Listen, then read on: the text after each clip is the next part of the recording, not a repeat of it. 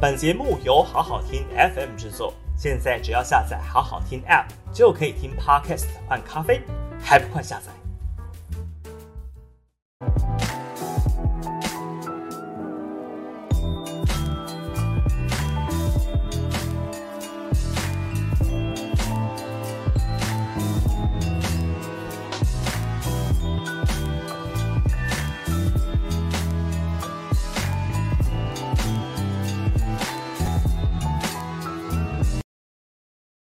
？Hello，各位五二新闻俱乐部的观众朋友们，大家午安，大家好，欢迎来到今天，今天啊八月十九，八月十九星期五中午呃下午一点的午休不远了网络直播节目，我是主持人桃园市议员刘许廷，白仔今天又迟到了，我知道我这现在开始哦，选举倒数破百，我已经整个没日没夜了，这个早上要质询了哦，下午要行脚，然后中间还要安排这些节目，还要把所有的事情都排在中间，所以嗯，今天有点小底累所以容我一边吃一边跟大家聊天了，这个。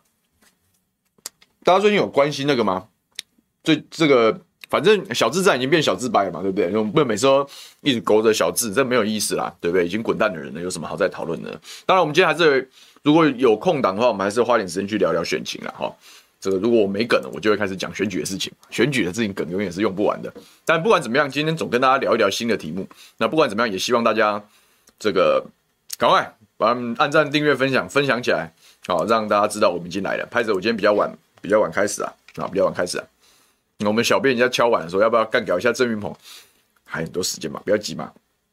而且我们不能用同样的逻辑去处理，用用用特殊的逻辑处理林志坚，那是那是个必要的事情哦，因为他是这个不只是诈骗集团之外哈，啊，他还是极度夸张而且挑战社会底线的诈骗集团。那你都已经变成了挑战社会底线的诈骗集团的时候，对不起，我们就毫无底线的伺候你，对不对？那郑云鹏不一样嘛，哈，郑云鹏好歹也是一个，呃，至少这一段时间都在台面上的人嘛。那我们就是用不同的方式来伺候他。那当然，跟你谈论的东西是什么？当然就谈论市政嘛。好，你到底这一段时间做了哪些事情？好，你在未来市政上面，政文上哪些缺失，哪些问题？你是视而不见，还是你提供协助？你该该讲话的时候，你有没有讲话？这通通都要，通通都会现原形。那我也是觉得，诶。其实我是比较希望选举是我讲这样嘛，就是我们大家针针针对市政，针对这个人的成绩，针对这个人的承诺，还有这些人的行为模式去做分析跟讨论，然后作为大家投票一个参考。但是如果是小智的话，没办法，他就是个抄袭仔啊，对不对？他就是一个诈骗诈骗仔啊，就是个草包嘛。所以说，就你你你跟你跟你跟一个诈骗集团去讲，去真正的草包，而且很夸张的诈骗集团，你去讲道理干什么呢？没有什么好跟他讲道理的。对不对？我也讲了嘛，我以前不都喜欢拿这个食品、这个餐厅评鉴这种角度来来来比喻选举嘛，对不对？大家在比喻说哪一家餐厅比较好吃，那这家餐厅买榜就算了，好，所有东西都是包装出来就算了。你现在是被人家俩包，你知道吗？你用地沟油在炒饭呐、你整个食安稽查直接不合格，不合格的人就不用跟你讨论菜色怎么样、厨艺怎么样，你没有资格参加比赛嘛。你的食安稽查不合格，你就缴罚，那你跟甚至被抓去关嘛，对不对？他就是值得这样子的待遇。谁叫你要这样搞？好，谁叫你要这样搞？没有，我我我不在乎学历的人呐。好，可以做事的人哪里在乎出身呢？英雄不怕出身低嘛。但关键是你这个人搞，特别是搞政治的，你是不是一个够自信而且够踏实的人嘛？只要你是的时候，其他所有东西都是表象啊。然后都是表象啊，你的本质能够吸引人的时候，你当然就可以吸引人。但显然我们的小智不是这样，好，所以当然就爆发了各式各样的争议，而且这个争议是毫无底线，而且更让人不爽的是，你当你已经踩到底线，你大家已经非常不爽，已经埋在心里很久的时候，我们这个党党国高层啊，然后党国高层啊，我们的蔡女皇甚至要下旨啊，指鹿为马，你各位，他我说他朕说他没有抄，他就是没有抄，然后。然后，然后郑文灿就就第一个呼应了女皇的旨意，然后就说于正煌都是于正煌，不讲江湖道义，不讲武德啊。那你你你你连郑文灿市长跟着一起陪葬，我们都知道他长袖善舞嘛，我们都知道他很会很很很很很很聪明的一个人，反应很快的一个人，我也常常赞美他这一点。可是你也太恶心了吧？你做这件事情的时候就是赤裸裸的，是书城啊，你把道理啊把。正直踏实，全部丢在一边，只因为女皇啊指令下了，哦，你就要出来，出来，出来呛虾。然后你看，这个因果来得非常的快哈，回力镖立刻打脸嘛。所以以上言论哦都会被数位中介法所删除。对，我知道，所以我们就是这还是要把我们能讲的机会讲嘛。这我们智慧岭的留言我看到了，本留言因为违反数位中介法已被删除啊。然后今天就要跟大家聊一聊这个事了，对不对？就是因为太太夸张了，但是我现在很担心啊，以后以后我们的环境哦，真的是说啊。不管是我们要用无底线的手段伺候小智也好，或者是想要用好，我们要多谈一些一些政策，一些是本质的方式来伺候未来的鹏鹏也好，或者是一样，不管是针对赖香伶，针对张善政，你我们都很怀疑啊。就以后啊，这个这个皇城内，显然有人嫌皇城内还不够和谐啊，所以有了这个数位中介法这个，我礼拜三的时候我来上历史哥的节目，然后他提丢了这个东西，其实我那时候还没有看，所以我就没有特别回应。然后这两天新闻越来越多，我大概看了一下，我才发现哇，这东西有够夸张诶，真的是有够夸张诶，好可怕！这根本就是一个嗯，很多人讲说台湾版的这个这个网络城墙，然后有些人就说啊，叫什么名字呢？对不对？这个大陆叫叫长城嘛，那我们就叫绿坝好了，绿色水坝，好挡住言论自由的水坝，哈就绿坝绿坝这样，我觉得这名字取得蛮好的。数位中介法的概念是什么呢？嗯，喝口可乐跟大家讲讲。当然，世界各地啊，都因为网络时代的到来啊，好，因为网络时代的到来，然后对于这种新的人与人之间的互动模式，好，然后人，然后，然后，因为政治是人跟人之间的互动，好，政治是公共服务嘛，所以是一大群人获啊获的结果啊，特别是民主政治，每一个人都有他的言论自由，每个人都有他的他的参政的权利，所以说这个人与人的关系就显得更加复杂。那当这样子的技术进入之后，讯息传递速速度快了，然后也影响了过去大家习以为常的所谓的政治结构啊。各位从最近几次的选举，其实也看得非常清楚嘛。我们的选举其实越来越脱离传统的框架。然后以前大家真的是要要请客吃饭，然后要搞要要巩固庄脚，然后要筹集大量的资源，然后透过绑庄定条啊这样的一个方式，目的是什么呢？我就像其实有点像老鼠会嘛，我一个。一个头，一个候选人，下面有八个干部，八个干部里面各有十个条啊，所以这十个条啊里面就八十个八十支条啊，八十条啊各要去负责一百票、两百票若干个，然后有好几个这样子的结构，去去形成这个候选人能够当选的基础。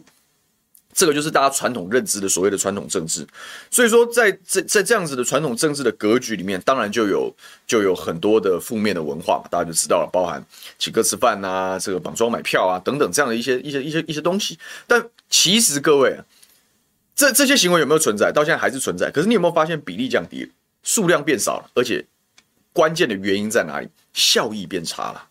为什么效益变差了？网络出现了。网络出现，网络出现给了很多新的，不管是年轻世代也好，这个所谓的第三势力也好，或者是各党的新人也好，一个新的方式。因为你，你如果是我刚刚讲那种人际网络式的选举模型跟选举选举战略的话，它会随着它会越沉越香嘛。因为你看我，我比如说小牛当议员当四年，然后我就可能会可以找到八个干部，然后找到五十支条啊。我再当四年，我是变十六个干部，一百支条啊。对不对？就变成这样子嘛，所以越做越久，然后越卡越深，它就像一个就就盘根错节嘛。那当然，随着这些盘根错节，人与人之间的人情包袱，然后就开始是不是要求这些人要走一走后门啊、裙带啦、特权等等，就通通都来了。所以你会看到非常多的政治人物在这样子的一个结构之下，本来干干净净的，然后哎一届、两届、三届就越来越腐烂，然后到了最后就变成跟那些啊当传统那些人一样，哦陷入了各式各样的风暴里面。所以说，这这这，我觉得这是一个不健康的结构。那当然，网络的出现代表什么？我不一定要用这样的方式接触选，我不见得一定要透过八个干部、五十个条啊，我才能找到五百票或者是一千票，或是甚至更多票。我可以透过，比如说我们现在的午休不演了，我可以跟大家聊聊天。我可以透过这个脸书下一点的广告经费去做投放，然后让我的龟山乡亲知道牛许庭现在在干什么。啊，我们可以透过不管是电视政论节目，或者是其他的方式。这这个就是网络的功能。我们现在可以透过 Line 的方式来接选民服务，透过脸书信箱的方式、email 的方式，我们在接选民服务的，不用再打电话，不用再透过认识的人请托民意代表，这些东西都随着网络的出现解体掉了。这种间接性的结构，它是不停的被冲击，不停的被解体的。现在是政治人物要直接面对普罗大众的时代啊，对不对？所以当然好处来讲，它冲散了过去的这个不太健康的这样子一个政治结构。可是相对来讲，它是不是也带来一些新的变化跟风险？我想也是有的。呃，当以前有一个传统结构的时候，好歹很多事情是所谓的可以控制的，好，可以控制的。我只要从源头开始层层下达，或者是下情层层上转，好，大体上都还有一个一套秩序跟一个传统可以依循的。可是当现在这样的时代的时候，是你每天要面对不计其数的相亲啊。你每天要面对不计其数的人民啊！我一个人也随随便一个人都可以寄讯息到小牛的粉粉丝专业嘛，对不对？随便一个人都可以来午休不演的这个节目大厅，然后在这个地方留言嘛。当然，我们今天留言最热门的就是此留言违反数位中介法已被删除啊，就是有这样子的一些状况，所以形态改变了。那当然，形态改变之后，你会发现第一个。这些这个政治人物也好，或者是享有话语权、有享有权力的这些人好，他不见得有一对多的能力啊，他不见得有办法。这个这个，哎，你想想看，我我再是口才好啊，我再是善于沟通协调，你要我一次面对一百个人相亲，我也接应不暇嘛，对不对？就会出现这样的一些状况。所以说，当然在议题政治随着网络政治崛起的这一段时间，这个这个就会有一定的副作用。这个副作用就是说，哎，这个题目它被打开之后，它被大家充分讨论之后，你很发散。每个人对于同一个事，比如说我们今天要不要在这里开一条道路，或者是我们今天要在这里开个公园，还是我们这个学校要盖三层楼还是四层楼，这样子的一个很简单的、很简单的一个题目。可是你丢到网络上之后，哇，五千个人一起发表意见，然后一万个人对这个事情表达看法。所以说，在聚合、聚合意见跟调和顶戴方面，它其实更需要。强而有力的沟通技巧跟说服过程，这也是为什么我讲当代政治人物这个最重要的基本功底就是就是诚实，好，就是说真话，就是去行动。原因就是这样嘛，因为我已经看到了这件事情的困难之处。那你如果还想要用过去的方法去解决当代的问题，你必定失败，你必定失败。所以议题在网络上是必定发散的。那当然发散之后，是不是当然就穿凿附会的东西出现了啊？这个过度解释的东西出现，那当然这个借势借端放放话谣言的也都出现，而且你控制不了，啊，也控制不了。所以说各全世界各国或多或少都对于这样的状况提出了忧心嘛，因为这样的状况在回到公共事务的讨论的时候，它形成了所谓的，你可以讲它叫网络暴民，你可以讲它叫民粹政治，不管怎么样，就是有一群人透过了这样子的工具。用极低的成本的方式，快速的集结啊，然后他运用了这个网络的上的讯息的纷杂性跟不易查证性，去形成了新的政治力量。那这些新的政治力量，甚至可以影响传统政治，而且甚至颠覆掉很多的传统政治。譬如说，二零一六年的川普的当选，他有没有借重这样的力量？他当然有借重这样子的力量。二零一六年这个这个英国的脱欧，这个这个脱欧派有没有大量的借重了这样子的？这的武器跟这样的方式去串联，有啊，这是这是个事实啊。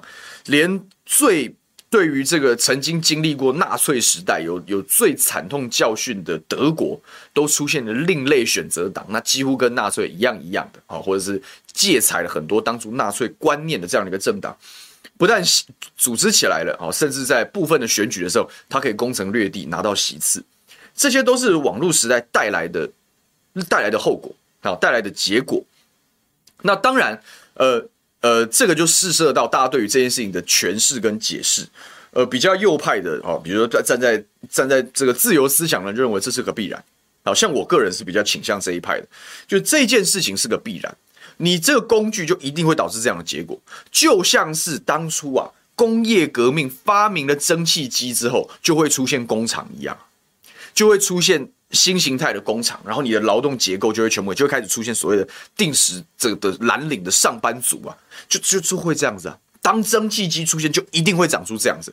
所以你应该去思考的就是说，就是说你怎么顺顺应这样子的事情里面去去找到这个社会的新的新的秩序，而不是说我试图控制这件事情。好，就就就我讲控制的思维，就是另外一端的人就会认为，就是说，我觉得。这个东西是需要被被管理的，这这些这些东西是是要一个有有一个有一个公定的秩序，有一个什么样的东西去控制的，所以才会有所谓的数位中介法。我们要拉讲扯皮扯了一堆啊，终于回到我们的主题了。面对这样子网络上讯息纷杂，然后可能有正有负的这样子的一个效应，现在民进党政府想要做什么？想要做我们要推一个叫数位中介法这样一个法案。那这样的法案当然是对于这样子的网络言论，他试图去增加若干的管控。那问题就来了，这个管控他现在提出来的草案啊，我们也要很客观、很持平讲，这个法案审过了吗？还没有审过，甚至还没有进到立法院的正式立法程序啊。就我的理解是这样子的，就是说这个东西它应该要有大量的沟通嘛。就我讲是这是知识体大的事情，所以他现在在做的什么？现在开开说明会好，就是我作为法案的起草人，我有义务去了解一下社会大众。对于这个法案的的印象，所以他开了很多的说明会。那在最近一场的说明会，就是长出了一个血流成河的结果。因为这场说明会讨论的主题是我们怎么针对大型的网络平台去做管控。也就是说，不管是你是有商业行为，比如说脸书给下广告，YouTube 有下广告，有有这个这个这个制作者分润啊，它有一定的商业模式的这样子的一个平台，我们应该怎如何施加若干的管控，以避免他的言论超出。所谓一群人认定的那个、那个真相，或者是那个、那个、那个客观的范围啊，就就是在在在讨论这样的事。那甚至去讲说，并不是全部的商业平台，只要你的平台规模够大，它都应该被纳入这样子的一个管制机制。所以，像以非盈利为主的像 PTT 这样子的平台，甚至是以个人跟个人之间，你比如我跟你私讯用 Line 这样的平台，它都受邀去去表达看法。那呃，我我至少我们现在所看到的新闻露出来讲，就是这些平台的，不管是这个 Meta，就是脸书的平台，这个 YouTube 的平台，这个 Line，这个巴哈姆特啊，网络上的大的论坛 PTT，所有人的口径是一致的，就是你你卖来乱呐，不要来乱呐，就是你你的管控会造成我们不管在比如说 YouTube，我们制作节目，五二新闻俱乐部制作节目，造成大家的困扰。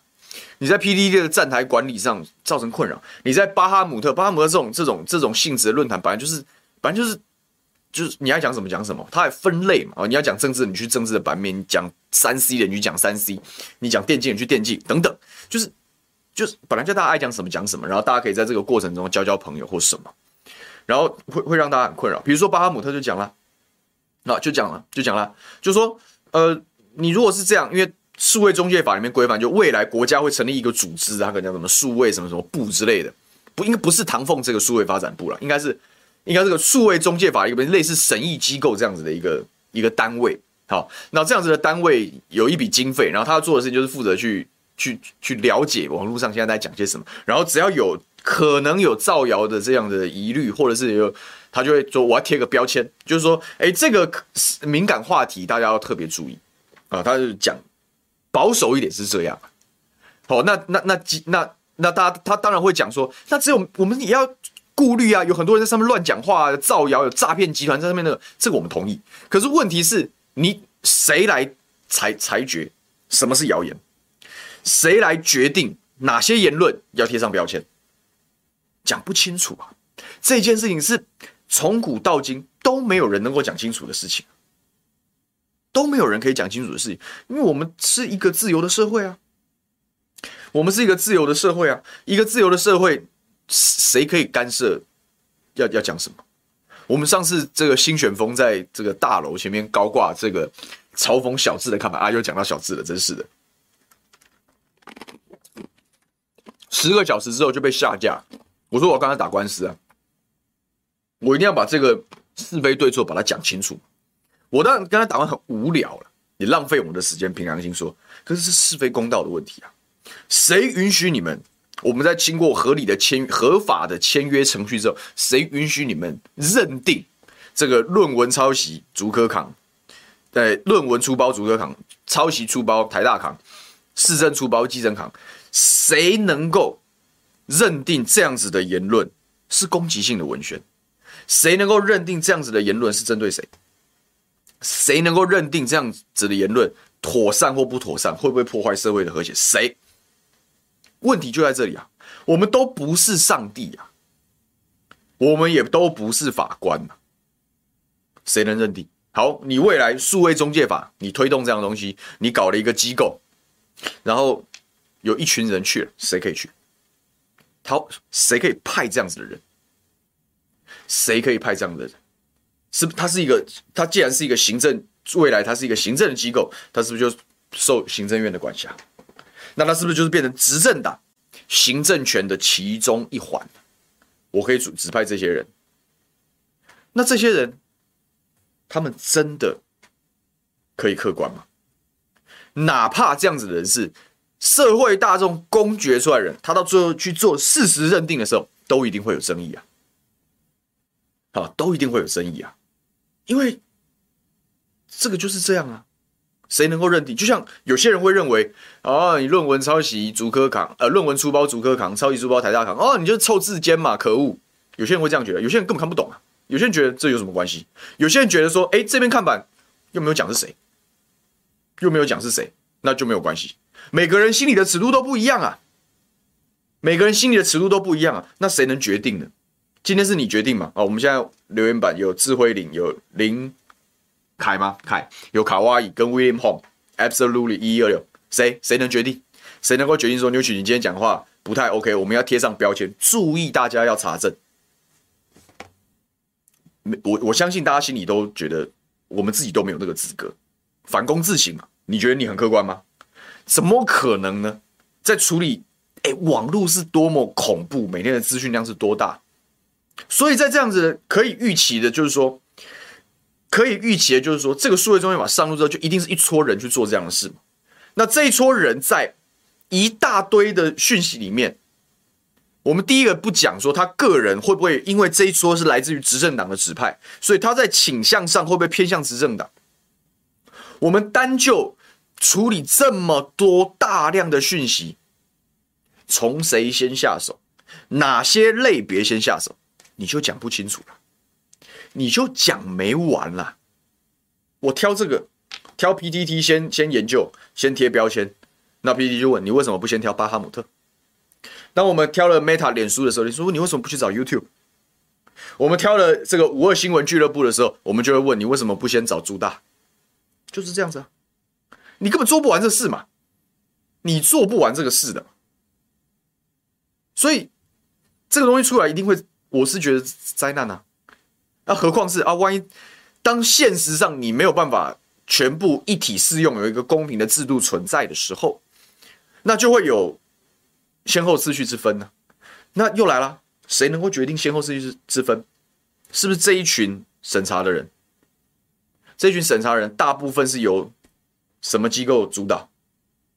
执政党主导吧。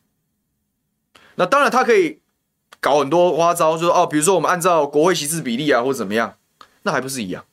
谁执政谁多数谁就主导？你各位觉得公平吗？那除了政府之外，啊，公权力之外。还有谁是所谓的第三方，可以客观的决定一群非常公正的人？不可能嘛，无解啊，就无解啊。所以就表示，如果数位中介法通过，按照民进党这样的版本去搞过去了，以后就是会有一群人，这一群人掌握了网络言论的生杀大权啊。我今天觉得这个我要优先处理，我就可以去贴标签，我就说，哎，这个有有有争议争议言论啊，有争议言论就贴。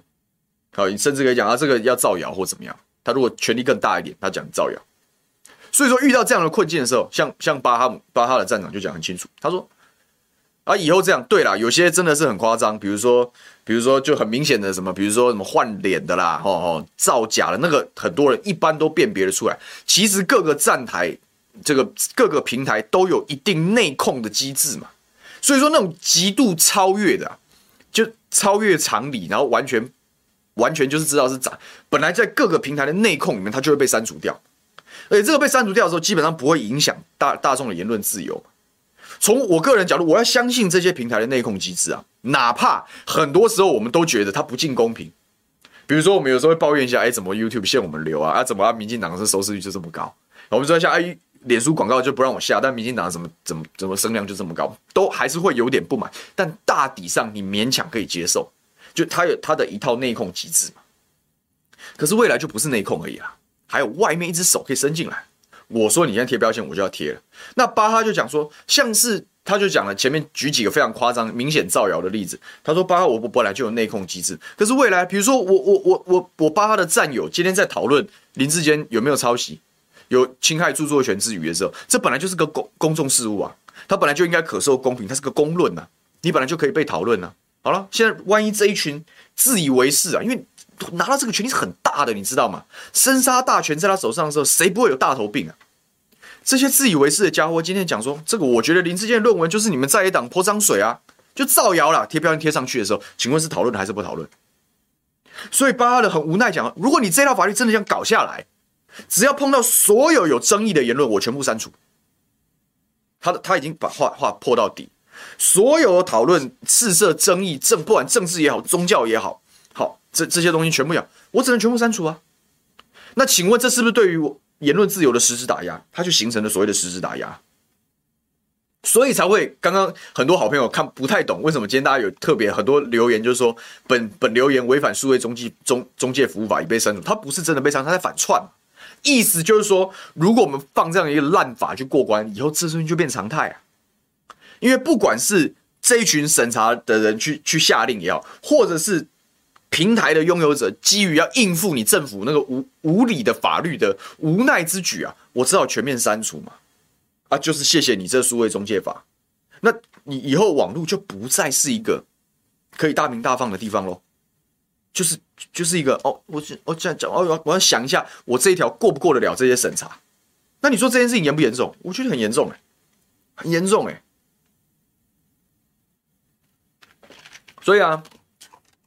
为了，因为你知道，我们当我们都觉得说这是不对的时候，这以我们的伟大的塔利班政府啊，他就会说，你越觉得不对，我就越要硬干。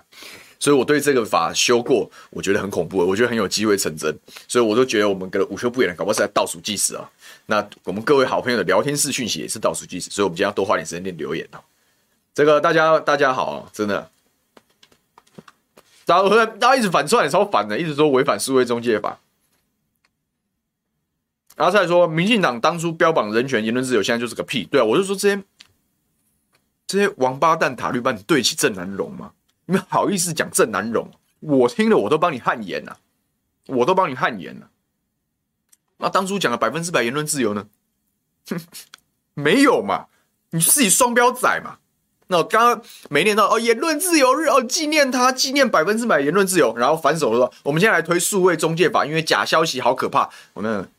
你民民进党政府在处理数位中介法这一题的时候，他的论述一定是说有某几个特别夸张的假消息。你看，危害造谣啊！我们为了打击谣言，我们要管控。他希望用这样的方式唤醒大家骨子里的奴性，希望驯化大家。可是他举出来的例子往往都很糟糕吧？你记不记得他之前在讲假消息的时候，就是一个假的自由时报账号，然后连一个没有人根本没有人想看，也没有点阅率的新闻，然后他说啊造谣。然后就被人家怀疑啊，你是不是自导自演？你自己人去搞了一个假的，然后写了一个假到不行的，然后再被你的这群人抓到，说啊抓到了造谣，所以我们必须要管控。他一定会用极端的例子去证明，就是说我们我们这个东西是需要被管控，要不然好危险。可是我已经讲了，真正极端的东西，为什么我们一看那个假自由时报账号的假报道，我们都会知道它是智障？因为这些这种程度的烂东西，基本上很难出现在正常平台上，它就会有内控机制嘛。它的内控机制就是这种烂东西，就会被删除，或者是或者是被极度的排挤在这个触及率之外嘛。所以你拿一个明明不是你这个政策可以解决的东西，然后来强化你政策的正当性，本身就是一个愚蠢的论述。但他要拿这个来骗人，那本质上什么？他担心啊，因为网络这一个战场本来认为民进党认为这是我的优势啊，本来认为这是我的优势啊，我现在就是爽哦，那干掉国民党他们烂，然后把他们拉下来，确实啊。可是当他当家，而且当家国王的新衣啊，啊，终于讲到第二标了，时间过一半了，有没有？他国王他用诈骗的方式，用这种用用这种双标唬烂，然后制造沉默螺旋的这样子一个方式，执政的的烂事一件一件被揭穿了嘛？论文抄袭也好，球场十二亿把球员搞受伤也好，最近的这个这个这个柬埔寨救援事件也好，房价飞涨也好，物价上涨也好。对岸军演也好，一件一件的事情都是你执政不力的的铁证，然后大家就发现，原来你蔡英文是个没有穿衣服的国王啊！你在那边哦昂首阔步，觉得自己好厉害，八一七史上最好，可是只是因为你身边的红卫兵、绿卫兵太多了，张牙舞爪，你养了王浩宇跟翁达瑞这种烂狗啊，没汪汪汪在那边咬人啊，所以大家很多人我不想讲啊，我知道你没穿衣服，但我不想讲，我只等着下一次选举要教训你啊。可是网络世界不一样，网络是很凶暴啊！看看朱学恒朱大，你看你觉得他是那种看到国王心意会不想讲人吗？他直接讲爆啊！你给我他直接讲爆啊！然后讲一个一个二个三个四个开始之后，我没要跟你客气了。现在大家都讲说你没穿衣服啊，这大家就会跟嘛。本来因为大家都不讲，所以啊没穿衣服。可能我看错了，因为不可能只有我看到他没穿衣服啊，可能我把小啊，其他人应该都看得到，其他人都会讲啊，对，就是会这种心态啊，这就是寒蝉效应啊，不敢说啊。可是当一个人讲，两个人讲，三个人讲，大家就一起讲了，没穿衣服，没穿衣服，没穿衣服。所以现在问题是什么？网络世界已经成为民进党政府执政的威胁了。当他成为执政的威胁的时候，网络世界已经成为揭露国王新衣的丑态的工具的时候。我必须要有所管控，我们必须要把这些带头出来叫嚣的家伙的嘴巴给封起来啊！所以我们要找一些这种假的东西，然后弄成好像很有正当性啊。目的是什么？堵住我们这些人的嘴巴，堵住我们这些吹哨者，哔哔哔，没穿衣服，哔哔，这堵，把它堵起来。这就是他的盘算了。那这就跟民进党当初的创党价值完全背道而驰啊！确实，民进党创党的时候标榜了人权、自由，这个人民觉醒，哦，这个。这个这个这个公平分配，这都是曾经很好的价值啊。可是现在的民进党真的跟创党党外时代的这个这群元老所期待的台湾政治是一样的吗？我就讲了，现在的民进党到底是是以前的先贤先烈的这些，不管是黄信介也好，许信良、吕秀莲等等，他们那群人在街头上拼出来那个民进党，还是王达瑞、王浩宇跟焦糖的民进党？你觉得现在民进党是哪一个嘛？我们现在遇到比较支持绿营的朋友，我就要问他这个事嘛，就问他这件事嘛。你所信期待的民进党是黄信介、信介先的民进党，还是王浩宇的民进党？就是就是这样子啊，就是好好的去问这些人呢、啊，你看看他们会怎么回答？你看看他们听到这样的话之后，会不会觉得丢脸？人家好好打出来，曾经也就是啊，本来大家都很期待啊，当民进党越来越强之后，哎，跟国民党，国民党也还慢慢应该要刺激国民党的改革嘛，然后两党好好的竞争。本来大家期待是这样，结果没有啊，越搞越烂呐、啊，越搞越烂呐、啊。民进党把国民党踢下台之后，自己就吃香喝辣了，比国民党还要国民党啊，就是这样子啊。那你对得起先贤先烈吗？就是个屁、啊！对他们的价值，对你们现在这群台面上的政客来讲，就是个屁呀、啊，可怜呐、啊，真的是很可怜啊。对，就是这样。恩琪说：“这个数位中介法应该改绿色怪物。”这个到，嗯。我一定要想清楚，应该是红袜吧？我都没有，我有讲出来就是我很久没看。红袜的分威球场外野全垒打超高的啊，绿色怪物，就是一道非常高的绿色城墙，要跟我们这个民进党想要打造的网络城墙恐怕是有点类似啦，对不对？啊啊，对，蒙古巴林讲对分威球场，那我应该没有讲错。这个 Silent CEO 讲此节目违反数位中介法，停权四十八小时。以后搞不好真的这样，如果。修出来的法案的权力是放很大的话，可能会这样。ET 说，民进党用心良苦，用数位中介法提醒，提早让人民适应对岸的生活，让人民被统一之后可以毫无违和感跟无缝接轨。所以我讲啊，红绿一家亲啊，谁跟你国共一家亲啊？跟共产党学最多，跟民进党好不好？直接学爆好不好？用对内用骗的，好，然后对外的时候就讲说，哦，我们要被欺负了，我们要站起来，一样一样的。完全的一样一样啊，很可悲呢，很可悲呢。好，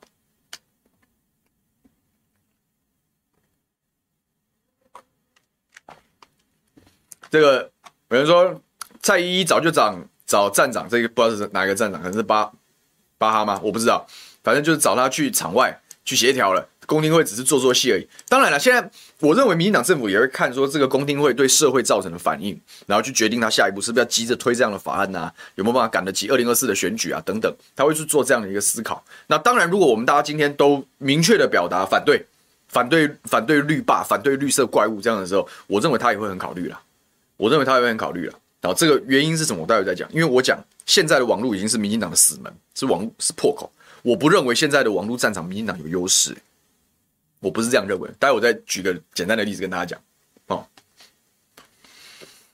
，Jerry Nee 讲说，事实查核中心真的有在查核事实吗？还是他只有查核党的事实？这就是这样子啊。我觉得大部分事实查核中心的的功课都做的蛮认真的，就我们平心而论，大部分都蛮认真。可是他有没有一些比较有争议的有啊，他被好被查出好几个嘛。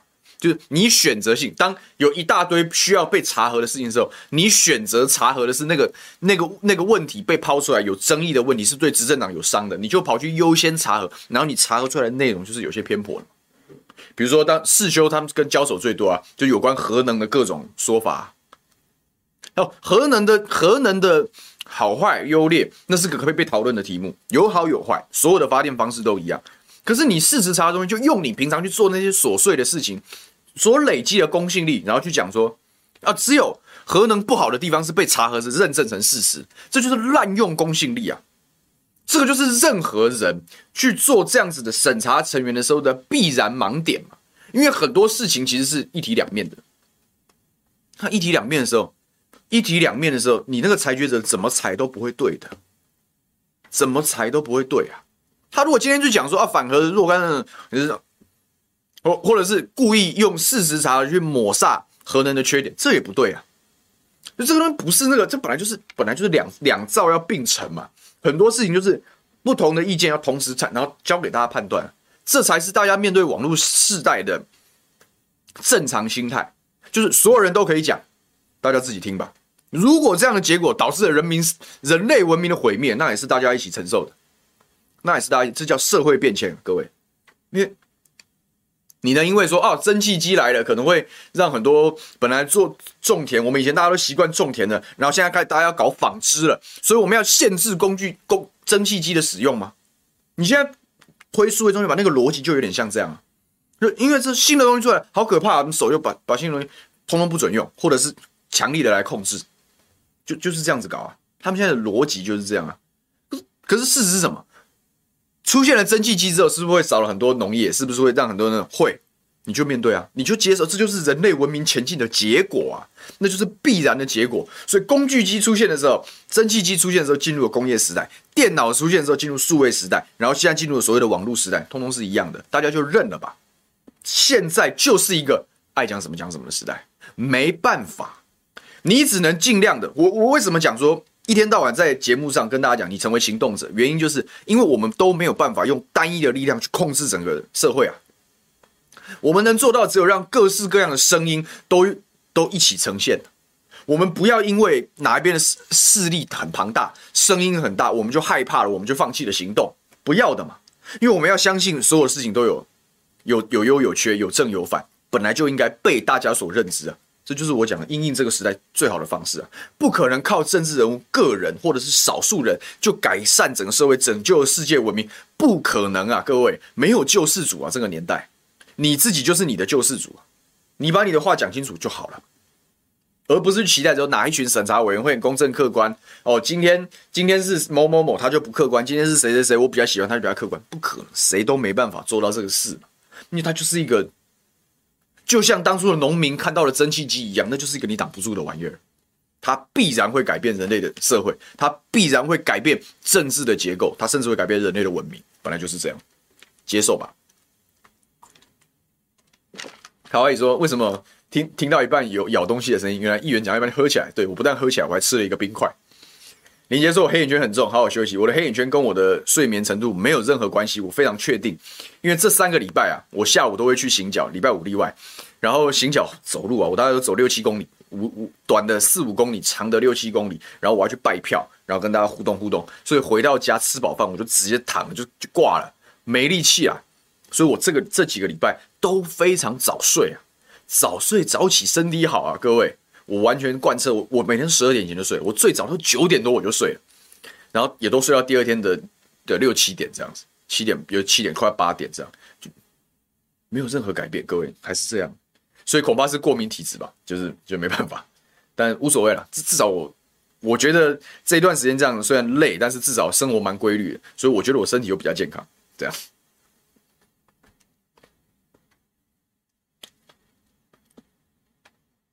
对啊，呃，网友讲说，努特的 FGO 版，我不知道是什么，我真的很，其实我其实说说真的，我我没有很常用这些新的网络工具，我其实还蛮保守，我还蛮无聊的。大家讲说，其他版也开始嘲讽蔡依依的数位中介法，这一把野火会燎原呐，各位，没在跟你开玩笑，没在跟你开玩笑，因为太夸张踩线了，所以就就看吧。呵呵 要我们小编在那边跟着一起反串，说大家留言要小心哦，网友已经被数位中介法屏蔽掉了，还没有上路了。然后他就是一个，就是个，大家就是一个反串。但以后会不会变成？我觉得会啊，因为当你审查委员看你不顺眼的时候，你不就贴标签了吗？对不对？你不就贴标签了吗？对不对？就是就是这样子啊。阿蔡，感谢你的抖内，说对抗绿色恐怖，大家一起行动。我也希望跟小梁加油，对，我们都要一起加油，大家都要一起行动起来，对不对？大佬问说：“这会不会有违宪之语？”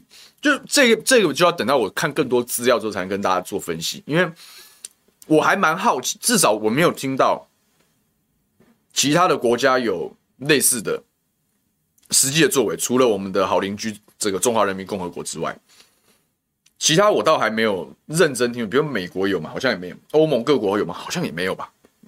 因为就就知道没有。日本有吗？好像也没有吧。你如果说其他国家有一个。完整的模型或一套法条可以参考，然后你知道它的优优劣之后，那也就算了。他们只有我就我所知啊，他们就只有说欧盟说要有以后要因应数位时代要有新的思维跟管理模式，有一个这样的倡议啊。可是一个倡议跟一个具体而且要被执行的法案，那是天差地别。很多倡议啊，我们也倡议说要减碳呐，你看倡议到现在真的真的弄出来什么？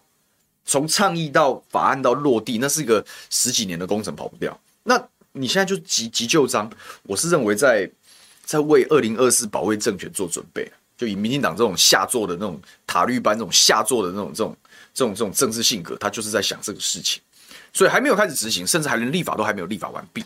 好，但是在做前期讨论的时候，其实是我们要在最短的时间内制造最多的压力，然后才能够把这个法案再从前头上就把它拦下来，这样子。所以很多人讲，对那个。是杨敏吧？杨敏讲说，如果他过了，我一定上街头。我们加一啊，一定上街头啊！因为你如果真的放任这样过，那我们还搞屁啊？媒体搞屁啊？我们这种地方自走炮搞屁啊？以后大家就服从党就好了。那这种事我是绝对不干的，这种事我是绝对不干的。哦，那是服从党，那你那你搞政治干什么？我喜欢政治工作是因为它很难呢、我喜欢我喜欢挑战很难的事情。我就是因为他很难，所以我才做得津津有味。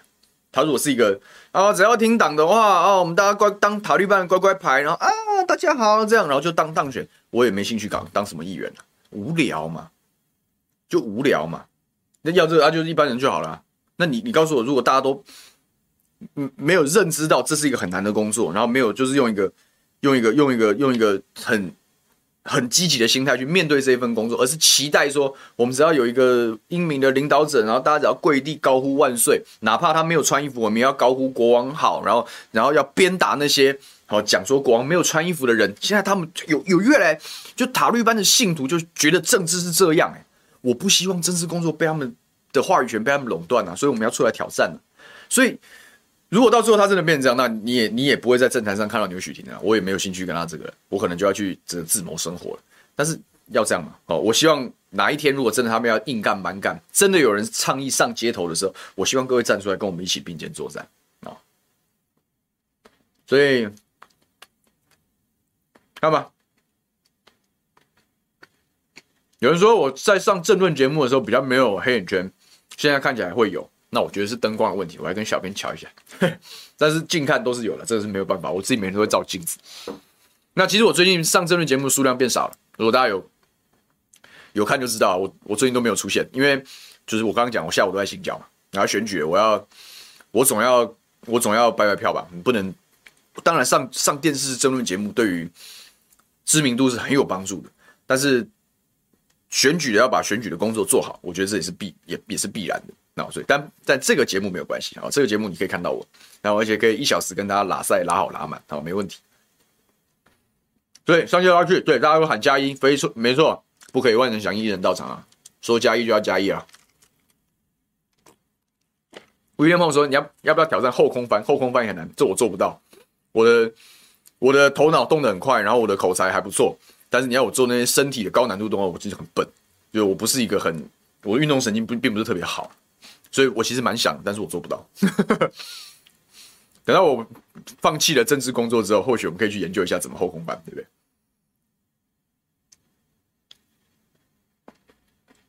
嗯，好、啊。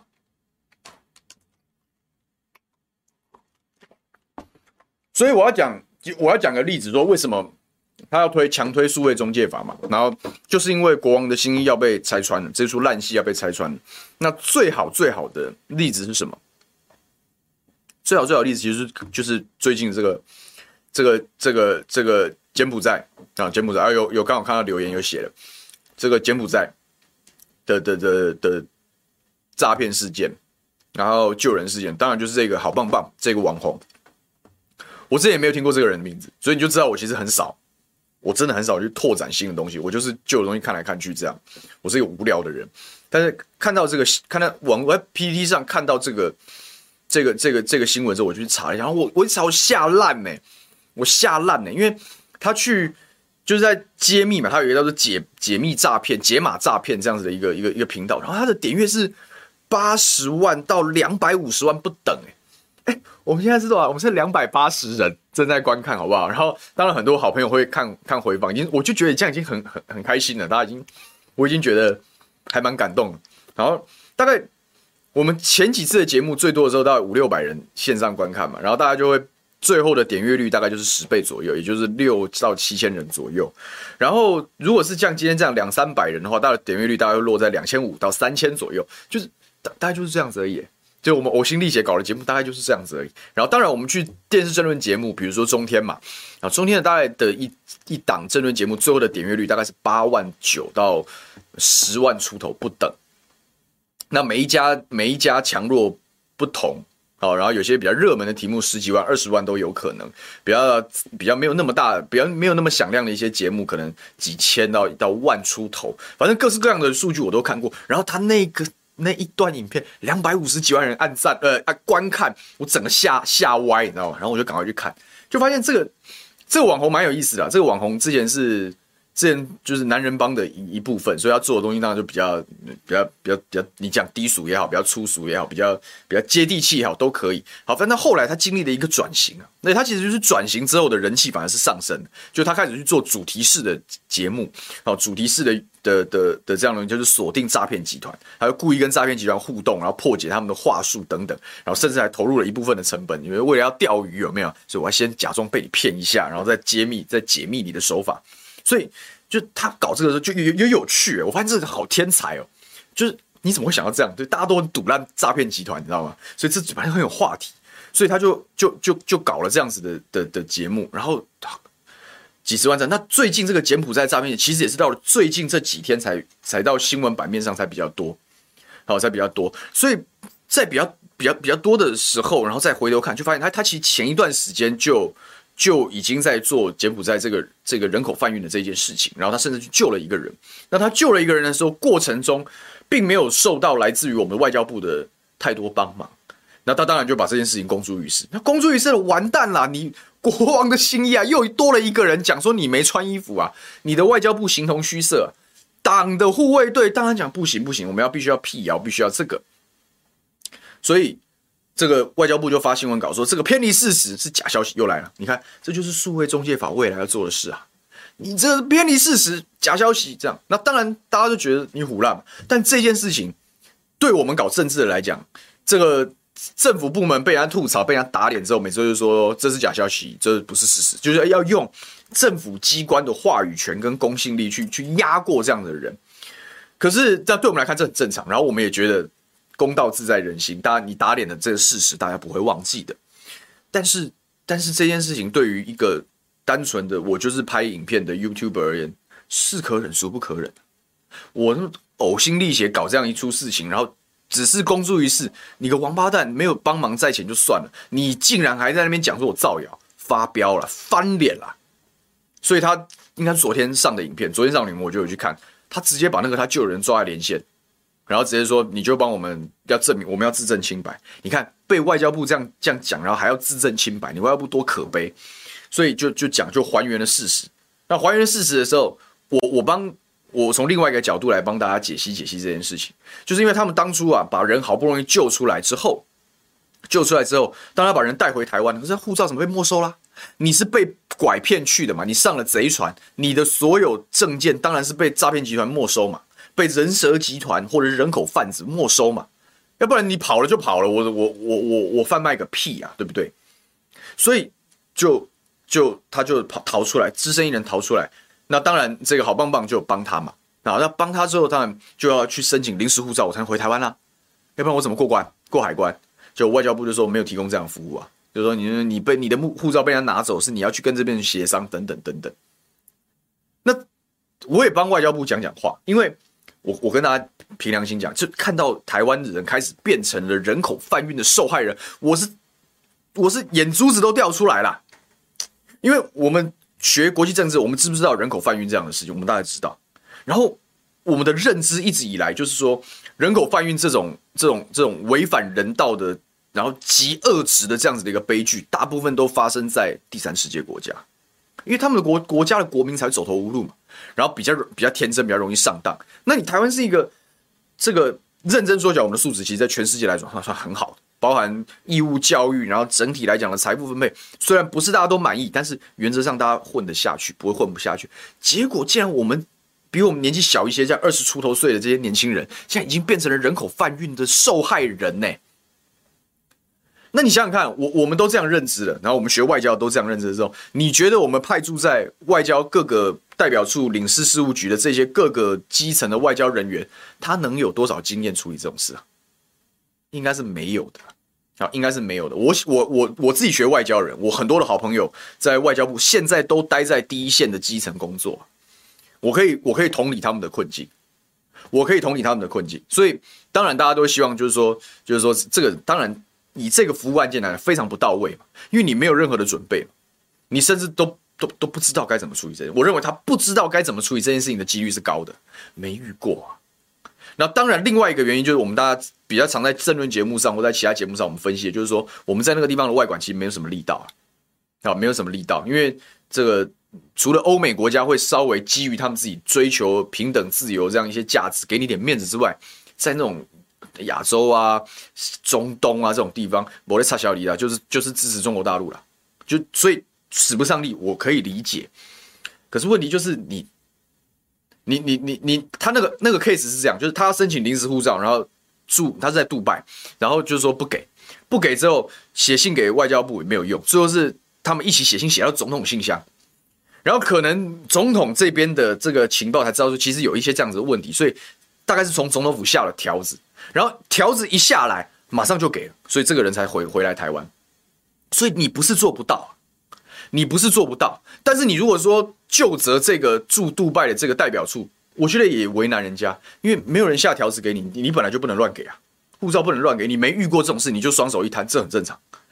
可是王八蛋地方在哪？是吴钊燮啊，你明明就知道这是基层外管，现在人员遇到新的问题，你没有及时提出一套 SOP，然后让大家知道这个事我们以后该怎么办，那也就算了。你明明就知道是因为总统府下了条子嘛。你下了条子之后，你才那个，你本来就应该承认，在这个过程中我们反应不够快，下一次我们会做更好，这样你外交部就没事了嘛？就你王八蛋讲这些努力去救人，然后差一点回不来的人，说他们在造谣，你是不是乐色啊？你不知道些，为了你外交部部长你自己的面子，然后你讲这些人在造谣，你是不是下贱乐色？你不是你这个，你不是乐色，你是什么？这些当官的当大官，你真的该该该下地狱啊！我凭良心讲。不要为难我们，不为难基层公务员，因为我讲这从我外交上的认知跟知识，我们真的都不会去想到台湾竟然有一天变成人口贩运的的的受害人。那这个背后的结构原因呢，要花另外一集去讲。可是问题是你遇到的问题就要解决嘛？你叫一个基层驻点的小外交官，可能都很年轻啊，没什么历练的人，他哪里有那个能耐本事去瞧这样的事情？可是你这些在台湾在当官的这些这些大大头在干什么？高官在干什么？我。根本怀疑你们没有真正承办外交的能力，因为你们都是仇庸仔，你们都是蔡英文政府上台之后嫌弃这些过去真正经过训练的外交官啊，这些党国余孽，我要把你换掉，所以换一大堆没有经验的王八蛋，像谢长廷这种人一样，所以逼死的都是谁？都是基层。我是很担心的，这种这种浪头一起来，因为好棒棒这个点阅率很高，大家是非常生气的。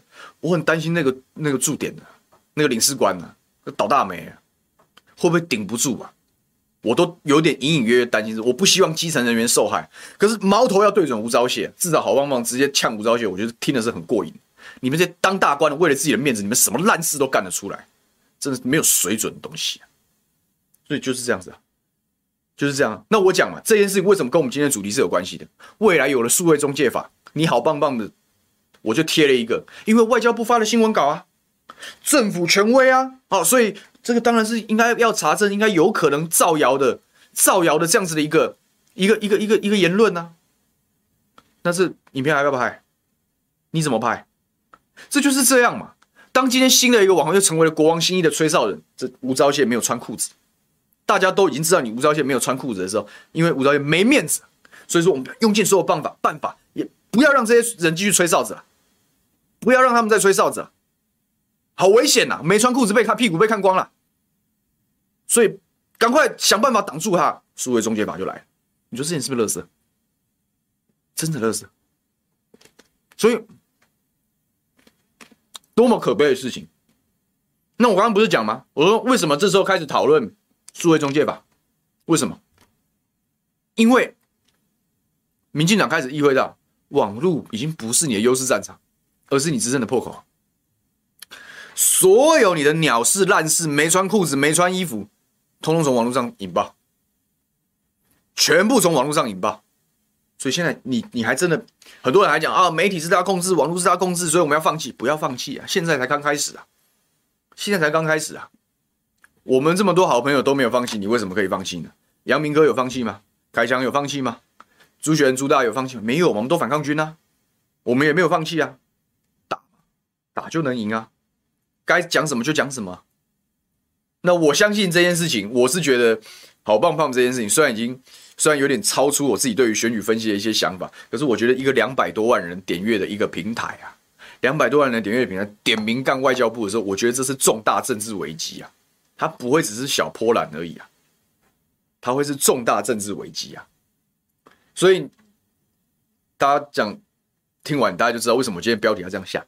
为什么数为什么要推数位中介法？是为了维持国王新衣这出烂戏啊！那他当他担心国王的新衣这场烂戏已经被拆穿的时候，表示他心虚啊！他其实是脆弱的，加码打，该讲什么讲什么。不管是基于我们要把握把握最后的言论自由也好，或者是本来就应该言言所当言，为所当为也好，我们都没有放弃的理由。所以。我会继续在这个战场上努力，我也希望各位变成行动者，跟我们一起努力。好，这就是今天要跟大家分享的事。那么，这个支持反抗军，阿才讲支持反抗军，谢谢。那如果要支持小牛反抗军的话，这个我们右下角有这个这个 QR code 啊，可以看我们的竞选网站。如果你觉得内容不错，这值得期待，那我们就那就小额抖内，我们会非常感谢。那不管怎么样，或者是在这个回放，或者是在直播中，我们也欢迎大家抖内五二新闻俱乐部啊，支持反抗军啊，产出更多内容啊，这个跟绿色怪物跟绿霸这个对战到底啊。我们网友讲说年轻人要快点清醒，我告诉你，好棒棒这个事情就是他的穿透力绝对是在年轻时代，连我三十出头，好棒棒其实比我他二十九岁吧，我今天听他讲他二十九岁，他其实跟我年纪差不多，可是很明显他的受众跟我们在政治上受众是完全不一样的人。所以我看这个点阅率，我是觉得他会是政治风暴原因在这里。所以你真的觉得年轻人没有自己心里有判断吗？我认为是有的。那我们要做的是什么？我们把不同的意见丢出来就好了，丢丢给他们判断。那会不会清醒？大家自有公断。如果没有没有清醒的话，就是干嘛推当干嘛推数位中介法，对不对？所以大家一起加油好吗？好，今天的节目就先到这边啊，我赶快要接着去跑下午的行程。那么祝福大家有一个美好的周末，午休不远了，下个礼拜再见了，拜拜。